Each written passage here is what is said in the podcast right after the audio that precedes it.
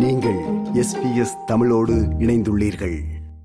கேரள மாநிலம் எர்ணாகுளம் மாவட்டம் களமச்சேரி பகுதியில் கிறிஸ்துவ மத வழிபாட்டு கூட்டரங்கு ஒன்றில் நேற்று காலை நடைபெற்ற ஓர் குண்டுவெடிப்பு சம்பவத்தில் ஒரு பெண் பலியாகியுள்ளார்.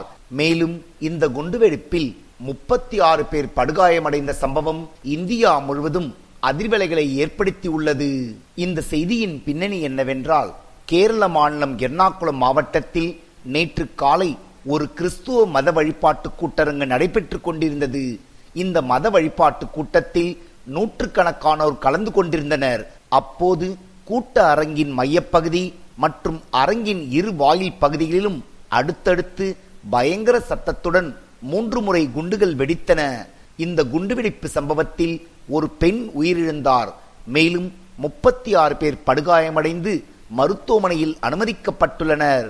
மருத்துவமனையில் அனுமதிக்கப்பட்ட ஐந்து பேரின் நிலைமை கவலைக்கிடமாக உள்ளதாக கூறப்படுகிறது. இதனால் பலி எண்ணிக்கை மேலும் அதிகரிக்கும் என்று அஞ்சப்படுகிறது.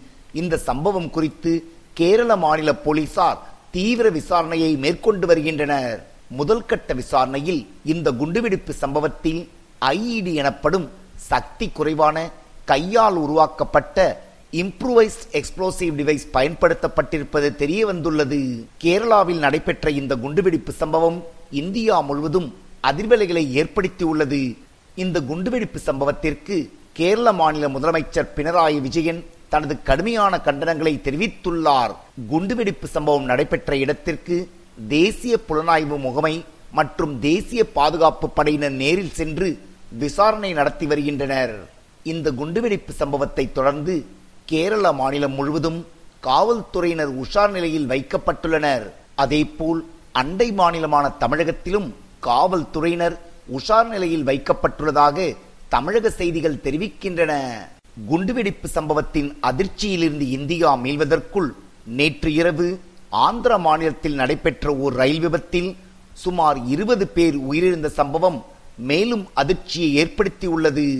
இந்த செய்தியின் பின்னணி என்னவென்றால் ஆந்திர மாநிலம் விசாகப்பட்டினத்திலிருந்து ராயகடாவிற்கு சென்று கொண்டிருந்த பாசஞ்சர் ரயில் ஒன்று தொழில்நுட்ப கோளாறு காரணமாக ரயில் நிலையத்தில் நிறுத்தி வைக்கப்பட்டிருந்தது. அப்போது பலாசா எக்ஸ்பிரஸ் என்ற ரயில் திடீரென்று நிறுத்தி வைக்கப்பட்டிருந்த ரயில் மீது மோதியதாக கூறப்படுகிறது. இந்த பயங்கர விபத்தில் பலாசா ரயிலின் மூன்று பெட்டிகள் தடம் புரண்டன. இந்த கோர விபத்தில் ஆறு பேர் பலியானதாக முதல்கட்ட தகவல்கள் வெளியாகின. ஆனால் மீட்பு பணியின் போது பலி எண்ணிக்கை இருபதாக அதிகரித்தது. இந்த ரயில் விபத்துக்கான காரணங்கள் குறித்து ரயில்வே துறையின் உயர் அதிகாரிகள் தீவிர விசாரணைகளை மேற்கொண்டு வருகின்றனர். முன்னதாக ஒடிசா மாநிலத்தில் கடந்த ஜூன் மாதம் இரண்டாம் தேதி நடைபெற்ற கோர விபத்தில் இருநூத்தி எண்பது பேர் பலியான சோகம் மறைவதற்குள் மீண்டும் ஒரு ரயில் விபத்து ஏற்பட்டுள்ளது. பெரும் அதிர்வலைகளை ஏற்படுத்தியுள்ளது. இந்தியா தொடர்பான மற்றும் ஒரு செய்தி. பள்ளி பாட புத்தகங்களில் இந்தியா என்பதற்கு பதிலாக பாரத் என மாற்ற தேசிய கல்வி ஆராய்ச்சி மற்றும் பயிற்சி கவுன்சில் அமைத்த குழு முடிவெடுத்திருப்பதாக இந்திய செய்திகள் தெரிவிக்கின்றன. இந்த செய்தியின் பின்னணி என்னவென்றால் சமீபத்தில் இந்தியாவை பாரத் என்று பெயர் மாற்ற மத்திய அரசு முயற்சி செய்வதாக கூறப்படுகிறது. கடந்த மாதம் நடைபெற்ற ஜி டுவெண்டி நாடுகளின் தலைவர்களுக்கு அனுப்பப்பட்ட இரவு விருந்து அழைப்பிதழில் இந்திய குடியரசுத் தலைவர் என்பதற்கு பதிலாக பாரத் குடியரசுத் தலைவர் என அச்சிடப்பட்டிருந்ததும் நோக்கத்தக்கது. இதே நேரம் இந்தியாவை சேர்ந்த பல்வேறு எதிர்க்கட்சிகள் மத்திய அரசின் இந்த நடவடிக்கைக்கு தங்கள் எதிர்ப்பை தெரிவித்து வருகின்றனர். இது போன்ற சூழ்நிலையில் என்சிஇஆர்டி எனப்படும் தேசிய கல்வி ஆராய்ச்சி மற்றும் பயிற்சி கவுன்சில் மூலம் பள்ளி மாணவர்களுக்கான பாடப்புத்தகங்கள் தயாரிக்கப்பட்டு விநியோகம் செய்யப்பட்டு வருகின்றன. மேலும் புதிய பாடத்திட்டத்தை அறிமுகம் செய்ய இந்த கவுன்சில் பல்வேறு நிபுணர்களை கொண்ட குழுக்களையும் அமைத்துள்ளது. அதுபோல் சமூக அறிவியல் பாடத்திட்டம் தொடர்பாக அமைக்கப்பட்ட குழு பாட புத்தகங்களில் இந்தியாவின் பெயரை பாரத் என அச்சடிக்க பரிந்துரைக்கப்பட்டுள்ளதாக இந்திய செய்திகள் தெரிவிக்கின்றன.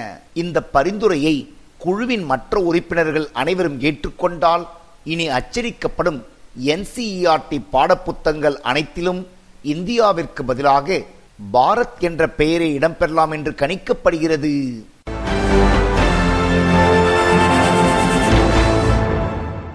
தமிழக ஆளுநர் ஆர் என் ரவியின் ஆளுநர் மாளிகை மீது வெடிகுண்டு வீசப்பட்ட சம்பவம் தமிழக அரசியலில் பெரும் பரபரப்பை ஏற்படுத்தி வருகிறது. இந்த செய்தியின் பின்னணி என்னவென்றால் சென்னையில் அமைந்துள்ள தமிழக ஆளுநர் ஆர் என் ரவியின் மாளிகை மீது கருக்கா வினோத் என்ற நபர் இரு தினங்களுக்கு முன்பு பெட்ரோல் குண்டு ஒன்றை வீசினார். இதனையடுத்து சென்னை மாநகர காவல்துறையினர் அவரை உடனடியாக மடக்கி பிடித்து அவரிடமிருந்து பெட்ரோல் குண்டுகளை பறிமுதல் செய்து அவரை புழல் சிறையில் அடைத்தனர்.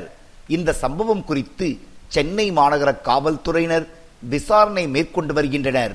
இதே நேரம் பெட்ரோல் குண்டு வீசப்பட்ட சம்பவத்தில் கும்பலாக வந்து பெட்ரோல் குண்டுகளை வீசியதாகவும் அதில் ஆளுநர் மாளிகை சேதம் அடைந்துள்ளதாகவும் ஆளுநர் மாளிகையிலிருந்து அறிக்கை ஒன்று வெளியானது. இந்த குற்றச்சாட்டை உடனடியாக மறுத்த சென்னை காவல்துறையினர் தனிநபராக வினோத் வந்ததை ஆதாரத்துடன் வெளியிட்டனர். தமிழகத்தில் ஆளும் திமுக அரசுக்கும் ஆளுநர் ஆர் என் ரவிக்கும் ஏற்கனவே மோதல் நடைபெற்று வரும் நிலையில் இந்த பெட்ரோல் குண்டு வீச்சு சம்பவம் மேலும் பரபரப்பை ஏற்படுத்தியுள்ளது. இந்த பரபரப்புகளுக்கு மத்தியில் கோவை காவல் ஆணையர் அலுவலகத்தில் தந்தை பெரியார் திராவிடக் கழகத்தினர் புகார் ஒன்றை அளித்துள்ளனர். அதில் பெட்ரோல் குண்டு வீச்சு சம்பவத்தில் உண்மை சம்பவத்தை மறைத்து ஆளுநரின் அலுவலகம் சார்பாக தகவல் வெளியிட்டுள்ளதாக தெரிவிக்கப்பட்டுள்ளது. மேலும் பொய்யான செய்தி வெளியிட்ட ஆளுநர் மாளிகையின் அதிகாரிகள் மீது சட்டப்படி நடவடிக்கை எடுக்க வேண்டும் என்று தந்தை பெரியார் திராவிடக் கழக பொதுச் செயலாளர் ராமகிருஷ்ணன் வலியுறுத்தியுள்ளார். ஆளுநர் மாளிகை முன்பு பெட்ரோல் குண்டு வீச்சு சம்பவம் குறித்து தனது கருத்தை தெரிவித்துள்ளார் விளையாட்டுத்துறை அமைச்சர் உதயநிதி ஸ்டாலின். எந்தவிதமான வன்முறை சம்பவங்களையும் திமுக ஏற்றுக்கொள்ளாது என்று தெரிவித்தார் உதயநிதி ஸ்டாலின். எந்த விதமான சின்ன ஒரு வன்முறையும் வந்து அரசு ஏற்றுக்கொள்ளாது. கண்டிப்பாக வன்மையாக கண்டிக்கத்தக்கது. அனைத்து பரபரப்புகளுக்கு மத்தியிலும் தீபாவளி பண்டிகையை கொண்டாட தமிழகம் தயாராகி வருகிறது. தீபாவளி பண்டிகை வருகின்ற நவம்பர் மாதம் பன்னிரெண்டாம் தேதி கொண்டாடப்பட உள்ளது. அதை முன்னிட்டு வெளியூர்களுக்கு அதிகளவில் மக்கள் செல்வார்கள் என்பதால் தனியார் பேருந்துகளில் அதிகளவு கட்டணம் வசூலிப்பதை தடுக்கும் நடவடிக்கைகளில் தமிழக அரசு ஈடுபட்டுள்ளது. மேலும் ஆம்னி பேருந்துகளில் அதிகளவில் கட்டணம் வசூலிப்பதை தடுக்கும் விதமாக கட்டணமும் நிர்ணயம் செய்யப்பட்டுள்ளது. சென்னையில் இருந்து கோவை சேலம் மதுரை நாகர்கோயில் மற்றும் திருச்சி ஆகிய நகரங்களுக்கு குறைந்தபட்ச கட்டணம் மற்றும் அதிகபட்ச கட்டணம் ஆகியவற்றை தமிழக அரசு நிர்ணயம் செய்துள்ளது. அதேபோல் தீபாவளி பண்டிகையை முன்னிட்டு சென்னை தீவுத்திடலில் பட்டாசு விற்பனையும் தொடங்கப்பட்டுள்ளது. சென்னை தீவுத்திடலில் வருகின்ற நவம்பர் மாதம் பனிரெண்டாம் தேதி வரை பதினைந்து நாட்களுக்கு பட்டாசு விற்பனை நடைபெறும் என்று அறிவிக்கப்பட்டுள்ளது. பட்டாசு விற்பனைக்காக தீவுத்திடலில் ஐம்பத்தி ஐந்து கடைகள் அமைக்கப்பட்டுள்ளதும் நோக்கத்தக்கது. இது எஸ்பிஎஸ் வானொலியின் தமிழ் ஒலிபரப்பின் செய்தியின் பின்னணி நிகழ்ச்சிக்காக தமிழகத்திலிருந்து ராஜ். விருப்பம் பகிர்வு கருத்து பதிவு. லைக் ஷேர் காமெண்ட் எஸ்பிஎஸ் தமிழின் பேஸ்புக்